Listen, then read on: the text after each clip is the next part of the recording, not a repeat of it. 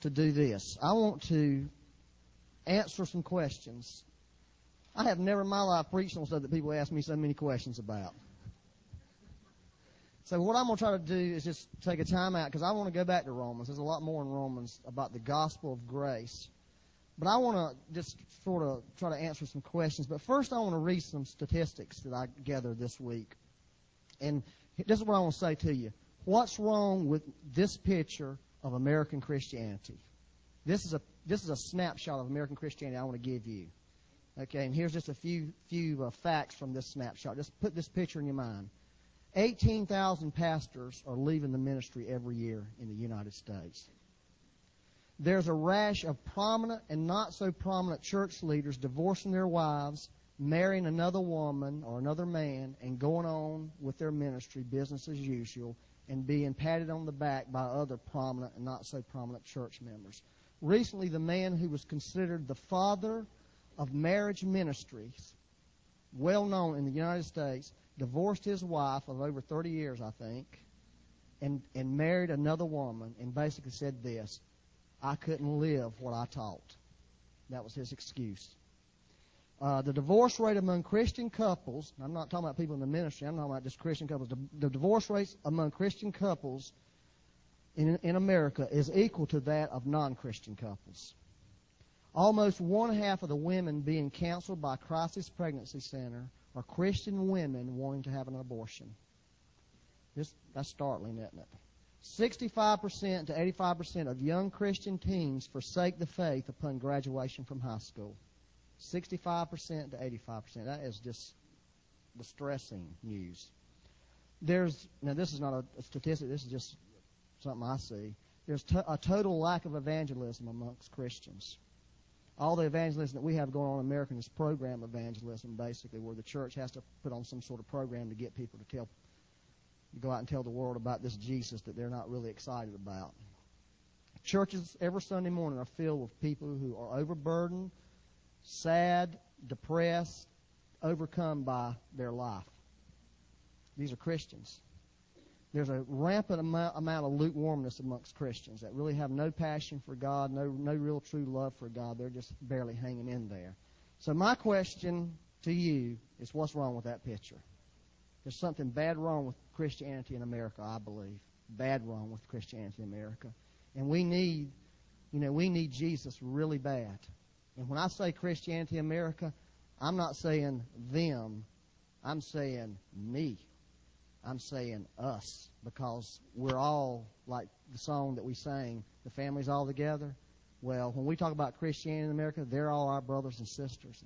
There's something wrong with our family, folks. There's something real wrong with our family. We've got something real wrong with us. But I believe that I believe I have an answer for what's wrong with us. I'm just going to be so bold to say that. Um, look in Hebrews 13:9, and let me just read that one verse. While y'all looking for that, I want to look for something else.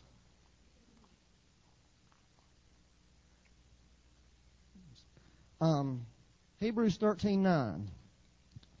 So I'm going to try to answer some questions about about grace this morning because I believe grace is the answer.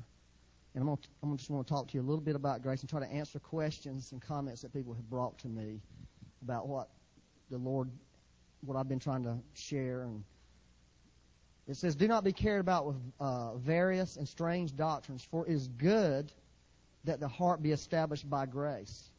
Amen? It is good that the heart. Remember, I said I feel like the Lord wants our church to be established by grace? Not with foods which have not profited those who have been occupied with them. Well, it doesn't have to be just foods. You know, Paul, not Paul, but whoever wrote Hebrews, we don't really know. Um, you know, they were talking to Jews who, you know, were really involved in their diets. You know, that's sort of what made them right before God. Anything that we do that we believe makes us right before God, whether it be food or Bible reading or anything, prayer, any of those things that we do on our efforts to please God are not the things that establish us. I believe American Christians are wore out people, wore out from trying to live the Christian life. That's, that's what I believe. And I believe that we are not established in grace. That's, that's what I believe our real trouble is, our real issue in America. We're looking for God to bring a revival, and I'm certainly looking for revival. You hear what I'm saying to you? But you see, I've got something in me that I need to discover. And I believe everybody in this room has got something in them that they need to discover. Re- regardless whether there's a revival outside of you in the church or in the, wherever, but there's something in you that God wants you to discover. And I believe if we can discover this thing that's in us, that it's going to make a difference. Okay.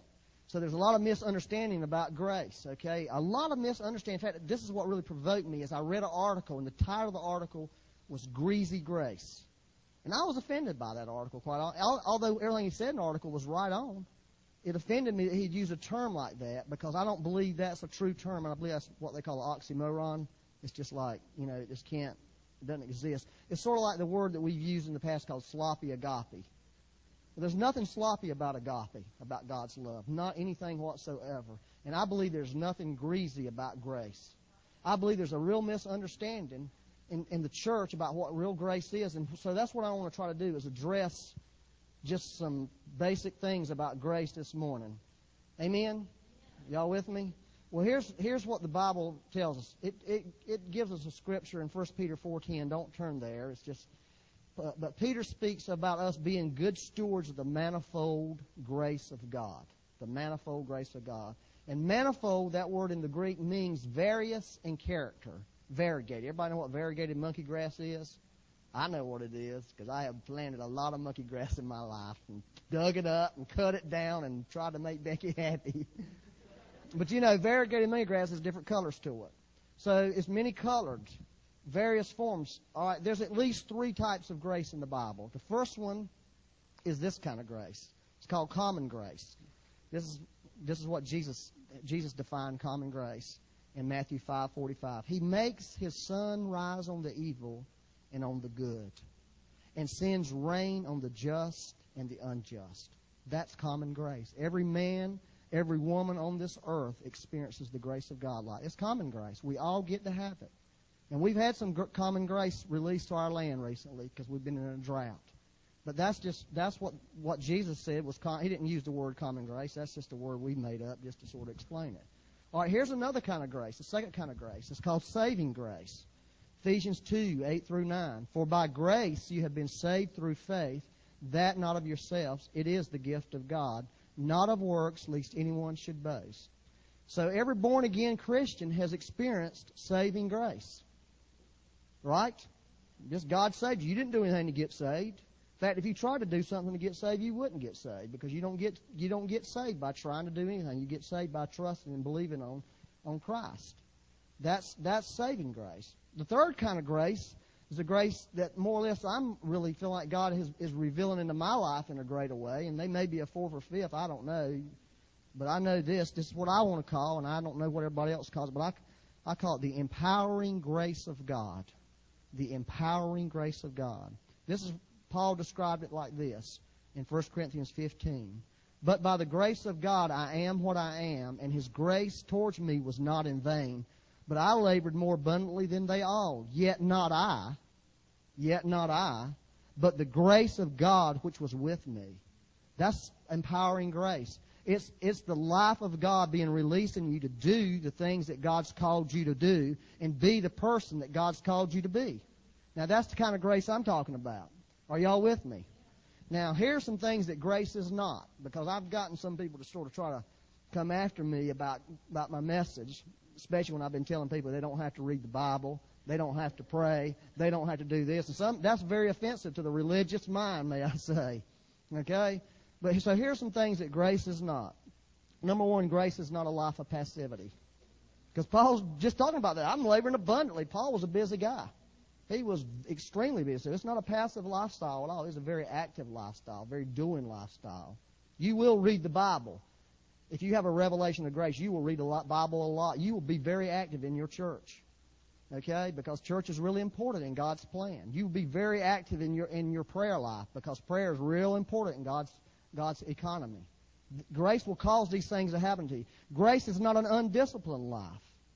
Okay, it is not undisciplined. You don't just, you know, you don't live a ragged lifestyle. It is very disciplined.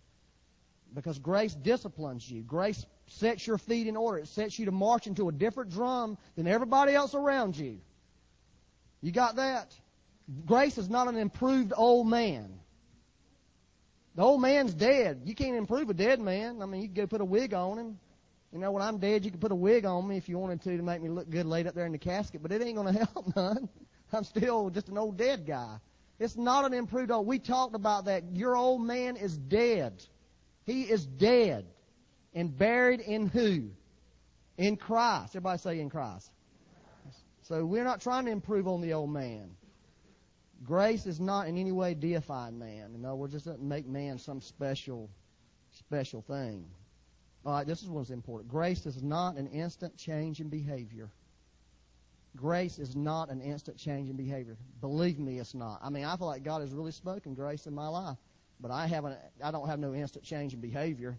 In fact, I'm scared, Lord. you know, that's the way I feel sometimes. I'm still scared this song, woo, this song here that said, uh, He's my pilot, here's my cries. Well, I'll tell you something. I'm thinking, Lord, you done got us into a storm. You got me into a mess here. What are you doing? You know, I want to grab the wheel back from him. You hear what I'm saying to you? So my behavior doesn't necessarily change instantly. Grace is not a formula for self to imitate Christ. not trying to imitate Christ.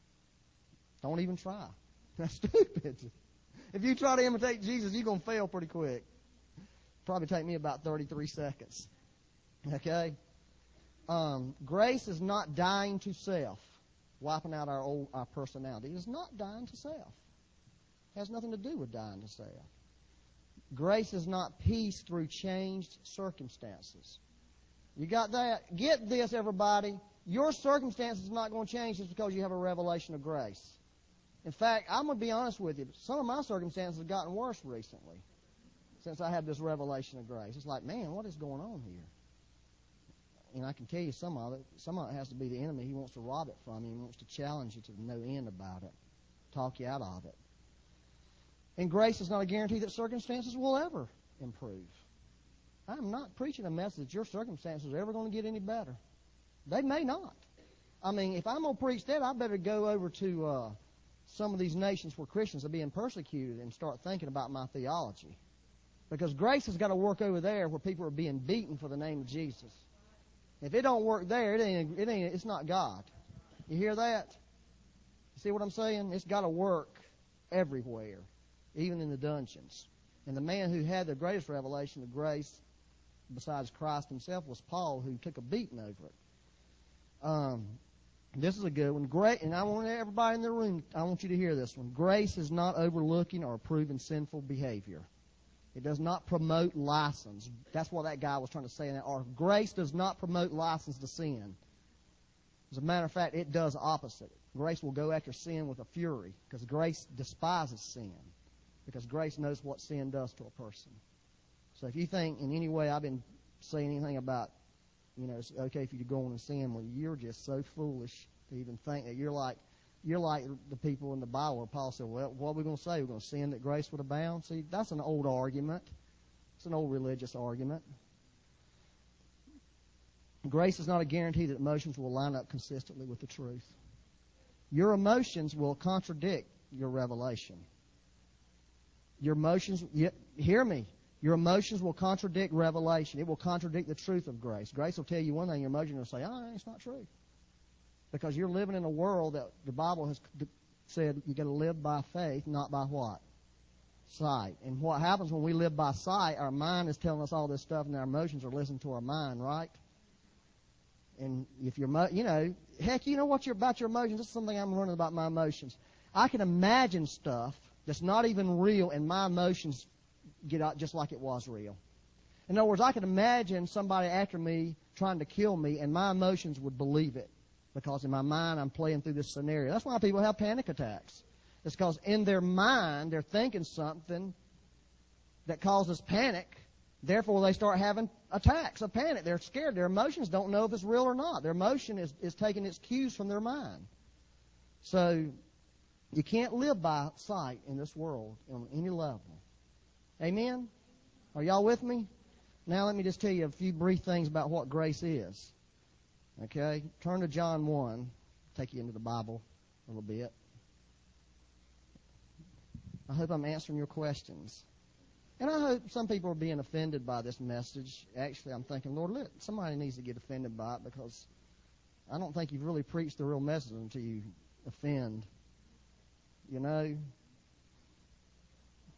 I think that's the truth. Who was that that uh, Martyn Lloyd-Jones said that? You haven't preached grace until you've got people mad at you, declaring that you're preaching, you know, license to sin or something. Martyn Lloyd-Jones was a famous preacher. Um, John 1, verse 14. Now, these are things that I've learned on a practical level about grace. It says, The Word became flesh and dwelt among us, and we beheld His glory, the glory as of the only begotten of the Father, full of what? Grace and truth. Full of grace and truth. John bore witness of Him and cried out, saying, This was He whom I said, He who comes after me is preferred before, preferred before me, for He was before me. And of His fullness we have all received, and grace for grace. Amen? For the law was given through Moses, but grace and truth came through Jesus Christ. In other words, let me just say this what grace really is. Grace is a person. That's why that term greasy grace is an offensive word. Because grace is a person. Grace is Jesus. So here's what I have found in my life. This is what I have found really to be in the truth if I'm being tempted to sin or if I feel overwhelmed or anxious by my circumstances in life, I don't have a formula to go to about grace. And that is so stupid to think that. Because a formula never helps. This is what I have. When I feel like I'm being pushed to the limit and feel like, Lord, I am fixing to fall off the edge of this, this cliff, I go to this person. This person named Jesus Christ. Because that is the well, the, the spring head of grace. And whenever we get away, I don't care what your revelation is in life, when it gets away from that person of Christ, then you, your revelation is basically worthless. And that's the truth because He is grace. So this is what I've been telling, you know, I've had one person call me and say, I must not have this revelation. I thought I did, but such and such happened and I'm just messed up. I'm thinking, no, it's not true. This is what you got to do. You got to go to this person. This person is grace. It's a relationship with Him. It's a life with Him.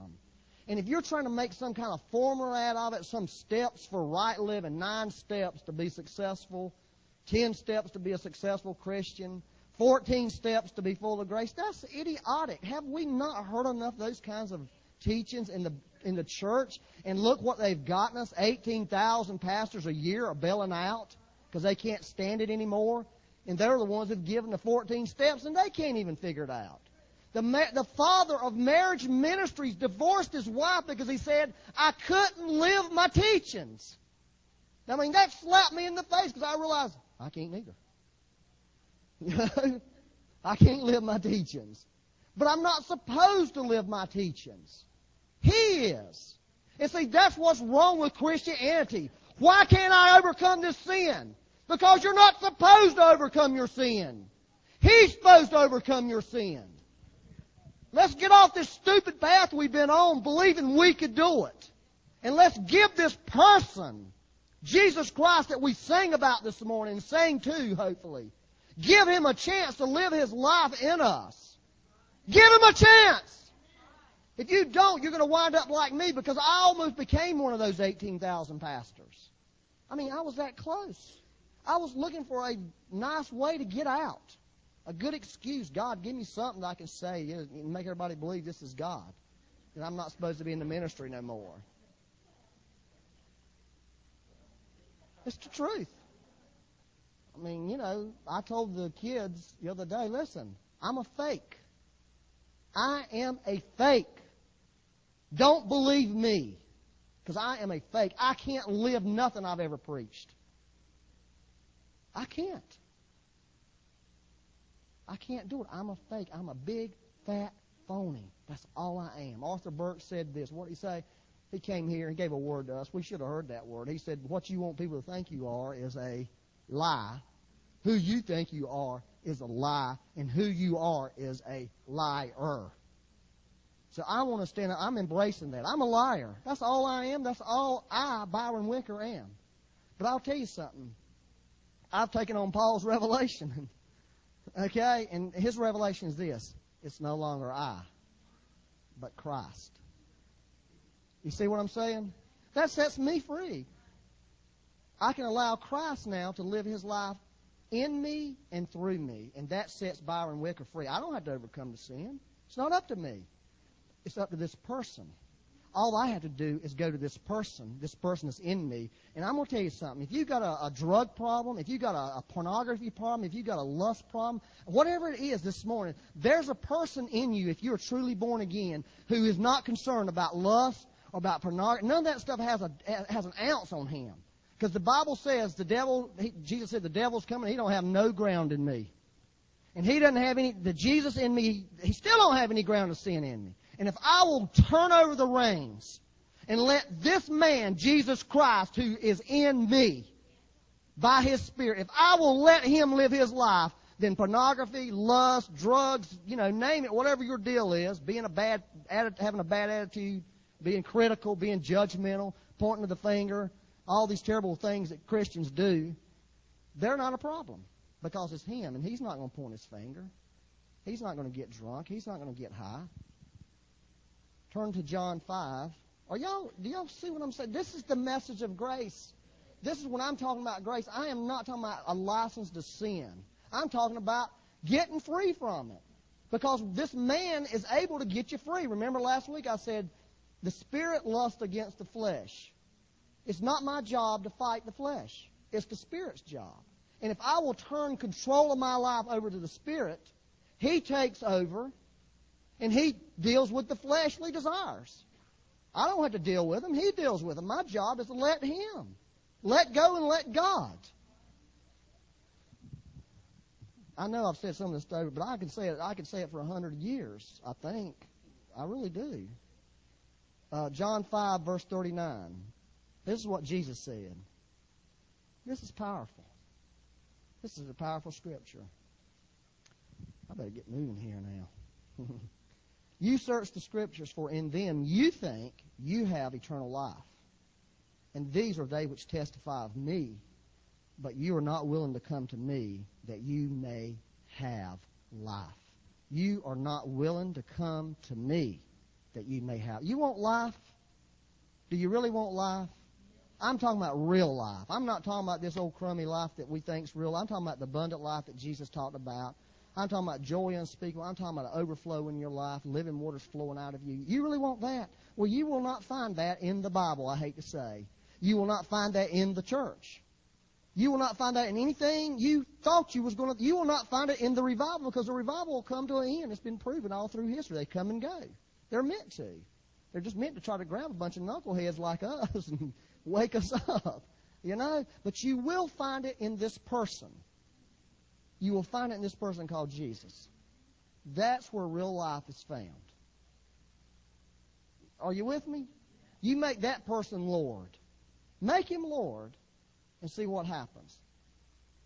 When trouble comes, run to him. Don't run to your revelation. You hear what I'm saying to you?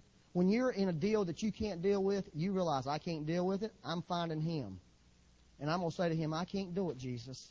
And he's saying, Of course you can't do it. I don't expect you to do it. Will you let me do it? Which means he might drag you through all briars to get there. It's like I was seeing that thing. He's my the pilot, and I was thinking, I need to get a hold of this wheel. He is led me down a path, and the boat's sinking, and he's in, and he's in control. It's like, what are you doing, Jesus, to me? The boat's sinking, Jesus. Don't you understand? What's wrong with you? Do you ever feel that way? I mean, that's what will happen. You think, what is wrong with this man? I thought he was God and knew what he was doing. He has ruined my situation here. They're going to kill me. And what happens is we run over there and knock him out of the way and grab the wheel and get, get it what we think is in smooth water, but really we get it over there into them stale, dead waters that stink. And we don't realize there's a big hole and we're sinking and we're getting down there in them stale, dead. And there's a big old sewer pipe ugly stuff coming out. You're fixing to be in. Turn over to Colossians. Colossians. Right. Am I, I, well, forget it. If I'm not answering your question, that's all right.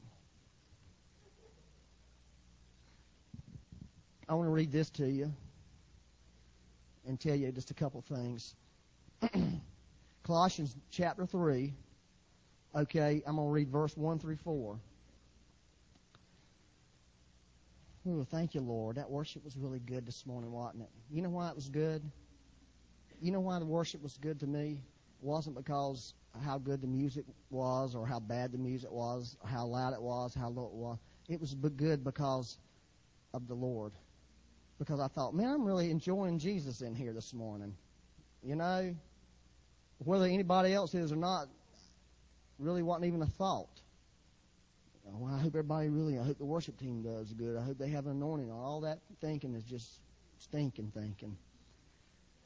Verse 1 If you then were raised with Christ, seek those things which are above, where Christ is, sitting at the right hand of God. All right, this is really important. Number 2, verse 2 Set your mind on things above, not on things on the earth. A while ago, when I was talking about your mind, you set your mind on distressful things, you are going to become very distressful. But if you will set your mind on, on things above, on the things of God, whatever those things may be, and the things of God can be very practical, everyday things. But if you'll set your mind on those things, your emotions can't run wild. This, it's a guard to you. For you died. Everybody say, I died. And your life is hidden with Christ in God. When Christ, who is our life, appears, then you will also appear with him in glory. All right, here's something. I've got this threefold thing that I feel like the Lord showed me. One third is this Jesus is Savior. Isn't that wonderful? That is absolutely wonderful. We believe in Him, we trust Him, we do nothing. That's one third of the gospel. One third of it, okay? Two thirds, Jesus is Lord. That's two. Th- I'm gonna tell you, that's two thirds. I used to think that was it. Savior and Lord. That's the deal. That's the way it is. But here's what's happened to us. If you only got a two thirds revelation of the gospel, your Christian life has become more like a job than a relationship. Jesus is like our boss. Okay? That's a two third relationship. We got this job being a Christian. That's the way most Christians are. We got this job that's wearing us out. We're trying to please our boss, Jesus. Okay, and I'm not denying Jesus is not the boss. I mean, he's the ultimate boss. He's in control. He's, you know, he's the master. Right? He is the master. He is the Savior. So, but we've got this master con. We've got to make Jesus happy. We've got to slave away, just like the prodigal son's brother. Elder, I've been working for you all these years, and you never threw me a party. That's what he said in Luke 15. So we got this attitude towards Jesus like that, like our Christian life's a job. You know, who needs another job? Anybody need another job? If you need a job this morning, I do not recommend you take the job of, of being a Christian. It's a bad job. There's no end to it. You know what I'm saying? And there's no pay in it. There's zero pay. You don't even get money for it. That's two thirds of the gospel. The three thirds of it this is Jesus being our life. Being our very life. And I'll tell you, if you can come to the revelation that Jesus is your life, then He's going to be your Lord. He's going to be your Savior. As Arthur Burt had used to teach us when we were young Christians over and over, the greater includes the lesser, but the lesser doesn't include the greater. Just because He's your Savior may not necessarily mean He's really your Lord. He should be, and I know there's debate about it. I don't want to get into all that right now. And just because He's your Lord doesn't mean He's your life.